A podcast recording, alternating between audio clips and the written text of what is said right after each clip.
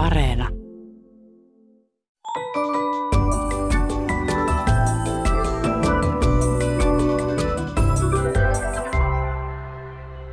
Hei, tämä on Aristoteleen kantapää ohjelma kielen ja todellisuuden villiltä rajaseudulta, ja minä olen Pasi Heikura. Tänään selvitämme, mitä kieltä muinaisen Egyptin hieroglyfeillä kirjoitettiin. Pähkäilemme, mitä eroa on kissalla ja kuulla, ja mietimme, miten rajoituksia vedetään kammalla. Vanhimmat kammat on löydetty Afrikasta ja ne ovat peräti 5000 vuoden takaa. Kamman käyttäminen tarkan seulonnan vertauskuvana on siis hyvin vanhaa perua. Kuulijamme nimimerkki Jättiläinen löysi tästä mainion mallikappaleen lokakuun puolivälissä Ylen uutisista. Toimittaja raportoi hallituksen kyselytunnilta ja kertoi, että opposition mielestä koronarajoitukset ovat suurella kammalla vedettyjä. Nimimerkki Jättiläinen jäi miettimään rajoitusten vetämistä. Katsoiko oppositio nyt asiaa isossa kuvassa ja kaipasi enemmän isolla pensselillä tai tiheällä kammalla vedettyjä rajoituksia? Jos tiheitä rajoituksia vedetään kaikkialle yhteiskuntaan ja maan joka kolkkaan, niin kyllähän siinä suurta kampaa tarvitaan. Ei siitä asiasta tarvitse hallitusta kampittaa.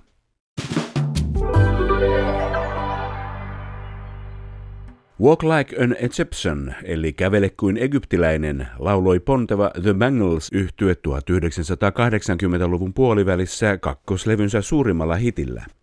Muinainen egyptiläinen kulttuuri on toiminut innoittajana sadoille muillekin kuin kyseisen hitin kirjoittaneelle ammattilauluntekijälle Liam Sternbergille. Suomessa varmasti tunnetuin Egyptiin hurahtaja on Mika Valtari, joka parin vuosikymmenen ajan tutkija hautoi muinaisen Egyptin maailmaa, kunnes toisen maailmansodan jälkeen vihdoin kirjoitti Sinuhe egyptiläinen kirjansa vauhdikkaasti yhden kesän aikana. The Bangles yhtyeen hupsutteleva Walk Like an Egyptian muistuttaa muinaisen Egyptin taiteen tavasta kuvata ihmistä rinta edestä, mutta pää ja raajat sivulta. Tiukat säännöt tekevät noihin vanhoihin kuviin ankaran järjestäytyneen vaikutelman, ihan kuin kuvilla haluttaisiin kertoa jotain. Katsojalle tulee vaikutelma, että kuvat olisivat jatkumoa egyptiläisten vanhalle kuvia vilisevälle kirjoitukselle, hieroglyfeille. Nehän ovat sananmukaisesti pyhää kirjoitusta, kreikan kielen sanoista hieros, pyhä ja glyfe, kirjoittaa, kaivertaa mutta harvoin puhutaan siitä kielestä, mitä hieroglyfeillä kirjoitettiin. Tiedetäänkö, mitä kieltä hieroglyfeilla kirjoitettiin, egyptologi Mia Meri? Joo, kyllähän me tiedetään tietysti, mitä hieroglyfeilla on kirjoitettu, eli muinaisia Egyptin kieliä. Noita kieli on ollut yhteensä viisi kappaletta, toisaalta niistä ei kyllä kaikki ole kirjoitettu niin hieroglyfeilla. Meillä on vanhan valtakunnan kieli, jota on käytetty kisan pyramidiaikaa, kun ne on rakennettu. Sitten meillä on keskimmäisen valtakunnan kieli, jolla on tehty paljon kaunokirjallisuutta aikoinaan. Ja uuden valtakunnan kieli on sitten taas Sinuhe egyptiläisen, mikä Mika Valtari kirjoitti, niin sen aikaisen kuninkaan Akhenaattonen, johon se tarina ajoittuu, niin sen kehittämä kieliversio ja kirjoitustyyli. Ja sitten meillä on demoottinen kieli, jota mä en osaa. Se on tosi harvojen ihmisten osaava, mutta meillä on Suomessakin sen taitajia. Ja viimeinen vaihe on koptin kieli, jota nämä varhaiskristityt Egyptissä on käyttäneet. Mutta tietysti siinä vaiheessa ei ole enää käytetty hieroglyfeja kirjoittamiseen. Nämä kristityt ei ole halunnut enää käyttää sitä pakanalliseksi koettua kirjoitusperinnettä, niin sitten ne on alkanut kirjoittaa sitä kieltä kyrillisin aakkosin – koptin kielihän, sitä ei enää kukaan puhu, mutta se on liturginen kieli, eli se on edelleen käytössä siellä koptilaisissa kirkoissa. Käytännössä kaikki näitä aikaisempia muotoja olisi voitu kirjoittaa hieroglyfeillä. Ja se on pysynyt käytössä ihan 300 jälkeen ajanlaskun. Noin 6000 vuotta sitten on syntynyt ensimmäisiä sellaisia niin esihieroglyfejä, vähän niin kuin protohieroglyfejä, ja niitä on näkynyt jossain ruukuissa mutta me ei osata vielä lukea niitä. Sitten meidän ensimmäiset sellaiset hieroglyfitekstit, joita me osataan oikeasti lukea, niin ne on suunnilleen 5000 vuotta vanhoja, pikkasen vanhempia. Kauhean pitkiä aikoja. Joo, ja siinä aikana se kieli tosiaan ehtii kehittyä tosi tosi paljon. Se muutos siinä kielessä on aivan järkyttävä, että siellä niin kuin muuttuu ihan sellainen niin päinvastaisiksi asioita siellä kieliopissa, että lauseet, jotka ennen on ollut niin positiivisia, eli että vaikka minä syön, niin tarkoittaakin tulevaisuudessa, että minä en syö. Onko se ollut niin kuin afrikkalainen kieli vai onko se tullut tai syntynyt jotenkin Lähi-idän suunnalta vai mistä egyptologi Mia Meri? No sepäs onkin vähän hyvä kysymys. Eli me ei niin ihan varmuudella tiedetä, että missä kaikkialla muinaisen Egyptin kieli on syntynyt, mutta se kuuluu afroaasialaiseen kieliryhmään ja siihen kuuluu arabian kieltä ja nämä Mesopotamian alueella, eli siis kaksoisvirranmaan alueen kieli kuuluu sinne ja myöskin sitten Afrikan alueella olevia kieliä. Mutta muinainen Egypti on siinä mielessä vähän omituinen kieli, että sillä ei ole niinku selkeää sukulaiskieltä. Se Egypti on ollut niinku aika eristyneesti syntynyt maa ennen kuin sinne on alkanut tulla enemmän ulkomaisia vaikutteita ja sen takia se kieli on hyvin erillään niistä muista afroasialaisista kielistä. Mä oon esimerkiksi opiskellut ihan pikkasen arabian kieltä. Todennäköisesti muinaisessa Egyptissä oli jotain samaa, koska sielläkään ei kirjoiteta ollenkaan vokaaleja, niin kuin myöskään arabiassa ei kaikkia vokaaleja kirjoiteta. Nyt mä keksin syyn. Ilmastonmuutos. Egyptin äh, sivistys syntyi lukemani teorian mukaan siitä, että muinoin niin hedelmällinen Saharan alue ilmastonmuutoksen vuoksi kuivui. Ja sieltä muutti paljon kansaa sinne, missä vesi kulkee vielä, ja se oli Niili, Niilin laaksoon. Sinne tuli paljon halpaa työvoimaa, jonka vuoksi sitten saatettiin laittaa maanviljelys semmoiseen vauhtiin, että sinne syntyi sivistys. Samalla tavalla tämä ilmastonmuutos aavikoitti Siinain ja Arabiaa muutenkin, ja Egypti jäi sinne Niilin ympärille eristyksiin. Eikö olekin hyvä teoria, egyptologi Mia Meri? No on se nyt aika hyvä. Pikkasen mutkii suoraksi näin, mutta siis oot tavallaan ihan niin kuin oikeassa tässä sun teoriassa, koska siis aikoinaan ennen faaraita Egyptin alue oli siis sademetsää ja siellä on myös ollut siis merenpohjaa, eli me löydetään sieltä aavikolta esimerkiksi valaiden luurankoja. Ja sitten siinä vaiheessa, kun siellä on ruvennut tulee sitä aavikoitumista, niin ne ihmiset on tosiaan pakkautunut sinne Niilin alueelle. Ja se on myös aiheuttanut se aavikoituminen se, että ne egyptiläiset on ollut niin täysin eristyksissä kaikista muista. Jännittävää. Ja siellä sitten on keksitty kaikenlaista jännää, kuten hieroglyfikirjoitus. Jos nyt ajatellaan näitä viittä eri kielimuotoa, niin missä kohdassa se hieroglyfikirjoitus oli niin kuin kehittyneimmillään? No kyllä se varmaan sitten se keskimmäisen valtakunnan kieli jo. Se on se niin kutsuttu klassinen muinaisen Egyptin kieli ja se on yleensä se kieli, joka meille egyptologeille opetetaan kanssa ensimmäisenä siinä vaiheessa siinä kielessä pystytään alkaa ilmaiseen monimutkaisempia ajatuksia kuin aikaisemmin. Todennäköisesti se niin puhuttu kielihän on siis ollut käytössä ja silloin pystytty varmasti ilmaiseen monimutkaisia ajatuksia ja näin, mutta se, että meillä on syntynyt sellainen kielioppi kirjoitetussa muodossa, pystytään niin tuomaan erilaisia tunteita ja alkaa kehittää niistä omaa sellaista hienoa tarinaa ja ihan fiktiota, niin kuin alkuperäinen muinainen egyptiläinen sinuhen tarina ja ilmasta, että miltä tästä sinuhesta on esimerkiksi tuntunut, kun se on ollut liikenteessä. Ja tässä seuraa myös semmoinen hassu juttu, että edelleen me egyptologit ei aina ihan ymmärretä, mitä me luetaan, koska siellä tapahtuu jotain siinä kielessä, mitä me ei niin ihan pystytä hiffaa sen takia, kun ne ei ole kirjoittanut kaikkia niitä vokaaleja. Ja sitten siinä on tietysti se, että niillähän on ollut murteita, koska niillähän ei ole ollut mitään tällaista niin kielikeskusta niin kuin Suomessa, joka pitää niin kuin huolta siitä, että kaikki kirjoittaa kieltä samalla tavalla ja kaikilla on sama kielioppi käytössä. Niin siis muinaisessa Egyptissä, kun ne ihmiset ei ole kauheasti liikkunut keskenään – sieltä omalta asuinalueeltaan, niin sit siitä seuraa se, että niillä on niin voimakkaana omat murteet ja mahdollisesti omiin niin ilmaisuja. Ja sitten kaikki tyypit, jotka saa kirjoittaa, ei välttämättä ole osannut sitä kieltä kovin hyvin. Sitten ne tekee virheitä, niillä on omituisia ilmaisuja. Niin tällaiset on just sellaisia, missä me ollaan aina, että mä en ymmärrä yhtään, mitä mä käännän tällä hetkellä, mutta kivaa on kuitenkin. Kuinka monta hieroglyfiä siinä on parhaimmillaan ollut, egyptologi Mia Meri? No voi kääk, mikä kysymys, koska siis niillä on sellainen tietty perusmäärä hieroglyfejä ja Alan Gardiner aikoina on laitellut ne ja sanoisin, että niitä on satoja. Mutta myöhempinä aikoina, kun ihmiset on alkanut osata liian hyvin sitä kirjoitusta, niin papit on alkanut ainakin joissain paikoissa keksimään uusia hieroglyfikirjaimia, jotta normaalit tavikset ei pystyisi lukemaan niiden tietoja. Ja sen takia nämä papit on voinut esittää, että niillä on sellaista salaista suurta tietoa siellä.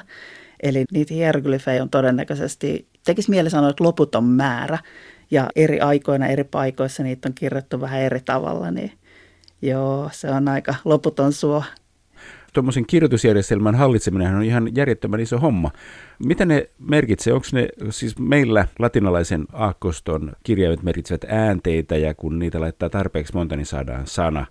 Hieroglyfeissähän on niin kuin lintu Joo. ja haukka ja Joo. tämmöisiä kissa, niin tarkoittaako ne jotain äännettä tai tavua vai sitä kissaa, egyptologi Mia Meri?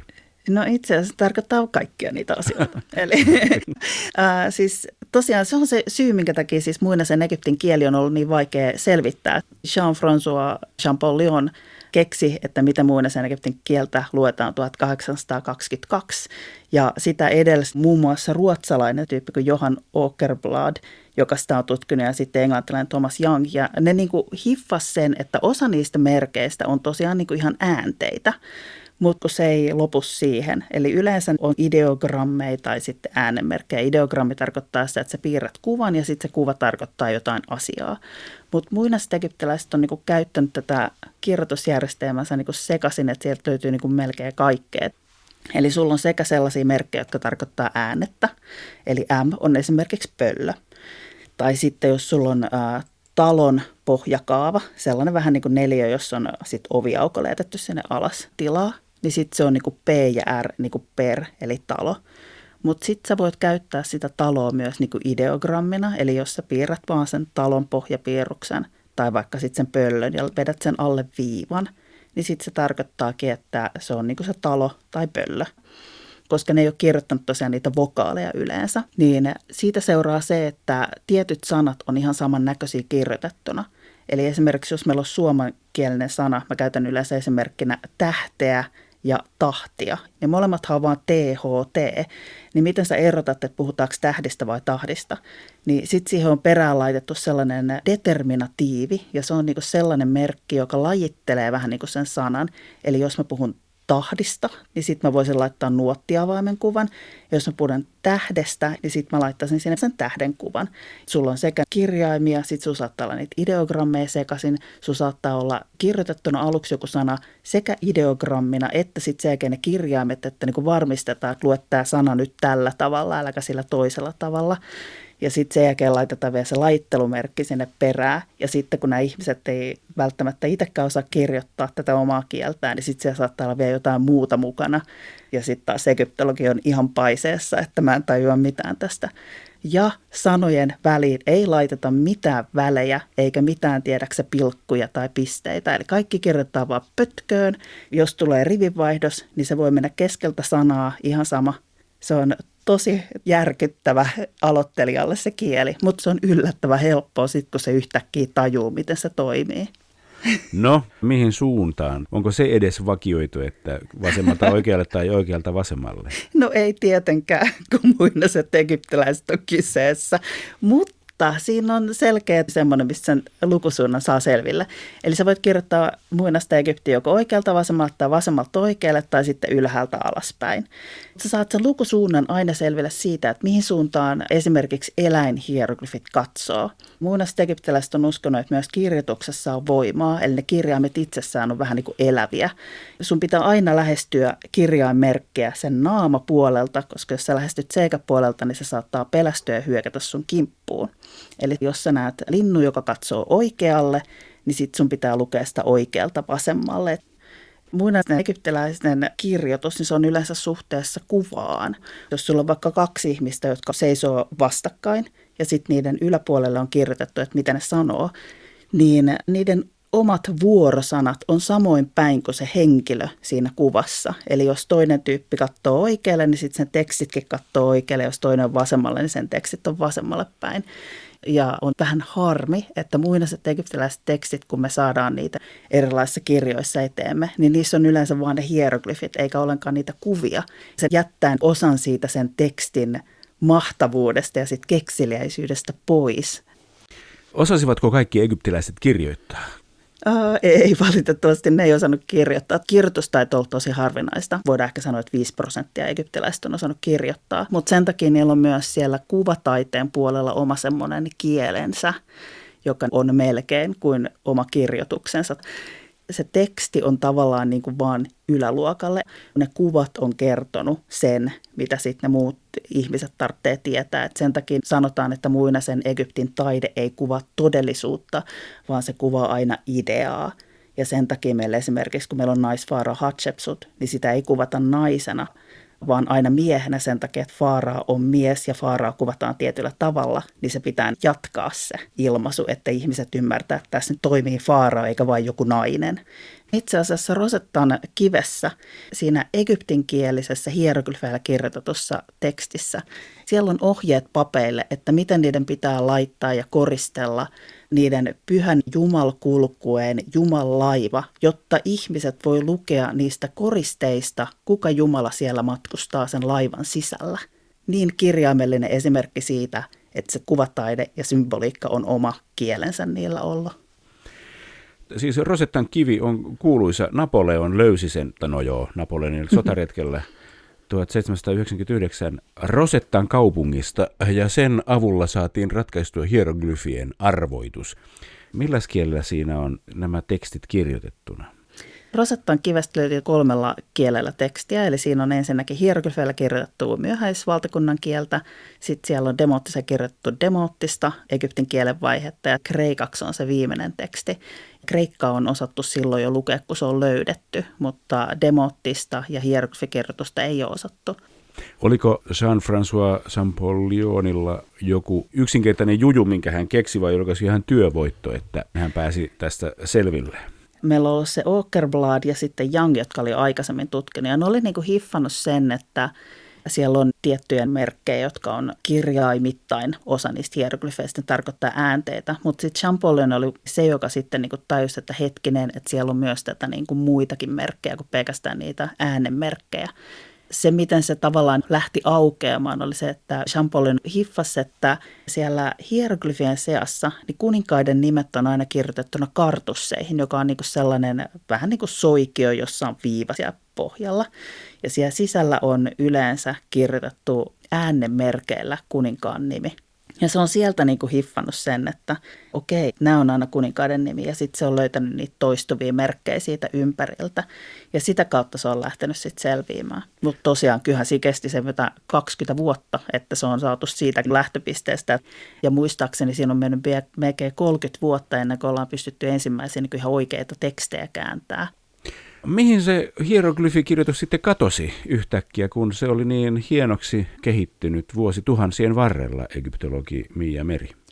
No sä katsossa oikeastaan siihen, että se on aika monimutkaista. Ihan niin kuin mäkään en osaa kirjoittaa tai piirtää noin 50 erilaista lintua niin, että ne tunnistaa toisistaan, niin egyptiläisillä oli itsellä vähän sama ongelma. Se on tosi hidasta kirjoittaa sellainen nättejä tunnistettavia hieroglyfejä, niin sitten niillä on tullut tämä hieraattinen kirjoitus, joka sitten on enemmän viivoja, se teksti siinä vaiheessa. Lopullisesti se kieli kyllä kuoli siihen, kun kristinusko tuli Egyptiin – Osittain siihen myös liittyy se, että se itse kulttuuri oli siinä vaiheessa vähän niin kuin jäänyt taakse.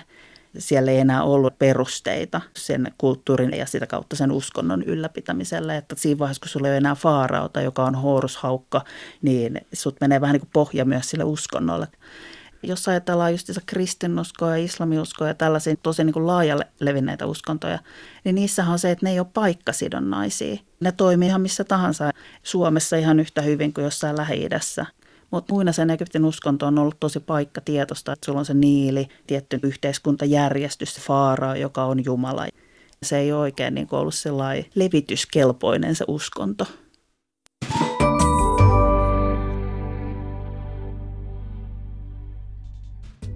Kansa on taas puhunut.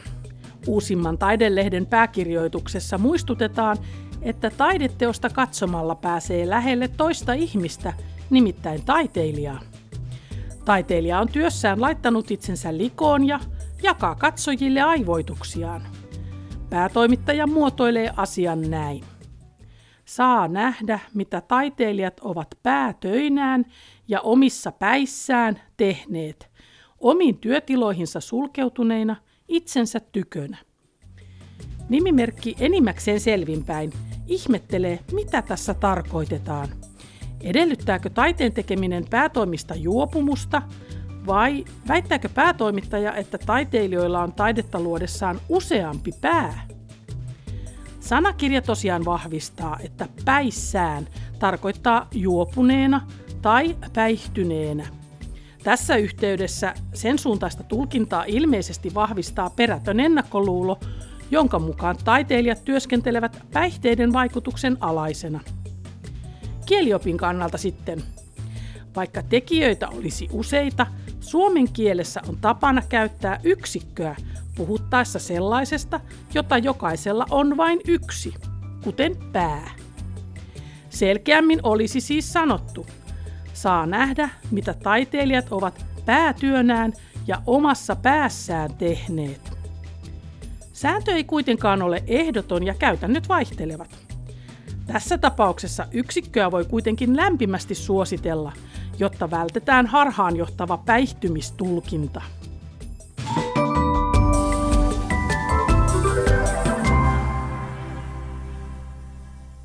Sanontojen olliot ja otukset elävät omaa vakiintunutta elämäänsä. Niiden pienten ympyröiden murtaminen ei aina johda virkistävään vaihteluun, vaan pahimmillaan se aiheuttaa sekaannusta ja hämmennystä ennestäänkin epävarmuuden tilassa harhailevassa kansalaisessa. Kuulijamme nimimerkki Kissan kokoinen sammakko kuunteli radioiskelmää lokakuun alussa kello seitsemän aamulla, kun siellä todettiin seuraavaa. Odottaa kuin kissa kuumaa puuroa. Nimimerkki Kissan kokoinen sammakko jäi miettimään odotuksen kohdetta. Ehkä toimittaja oli sekoittanut kuun ja kissan, mikä on mielenkiintoista. Aristoteleen kantapään odottelusanaston puurosilmää tekevä yhtyy nimimerkin lausuntoon. Odotuksen innokkuuden mittarina käytetään kielessämme perinteisesti kuuta nousevaa. Kuumaa puuroa kiertävä kissa taas mittaa sitä, miten hankala jotain asiaa, ilmeisesti arkaluontoista, on ottaa puheeksi. Julistammekin radioäänen syylliseksi joko tahattomaan tarkkaavaisuusvajeeseen suullisessa ilmaisussa tai tahalliseen pelleilyyn arkaluontoisella asialla. Rangaistuksena tämmöisestä on tietenkin katua tekoa kuin peipponen ja potea syyllisyyttä niin kuin hauki kaislikossa.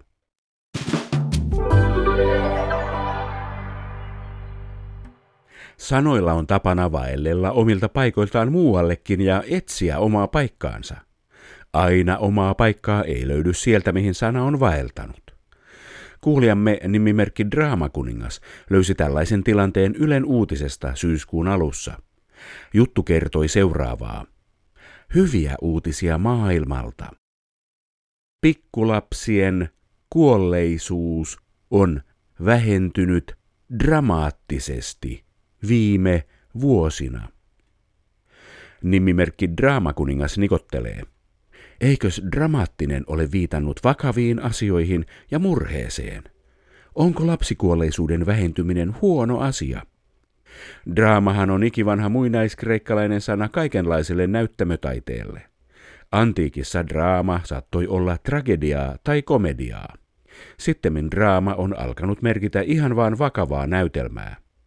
Niinpä kielitoimiston sanakirjan mukaan laatusana dramaattinen sisältää merkityksen jännittävä, odottamaton, yllättävä, kohtalokas tai teatraalinen. Niinpä se ei tosiaankaan oikein sovi hyvän uutisen yhteyteen. Ei lapsikuolleisuuden vähenemiseen kyllä istu sanat traaginen tai koominenkaan, joten olisiko vaikka ilahduttava hyvä sana?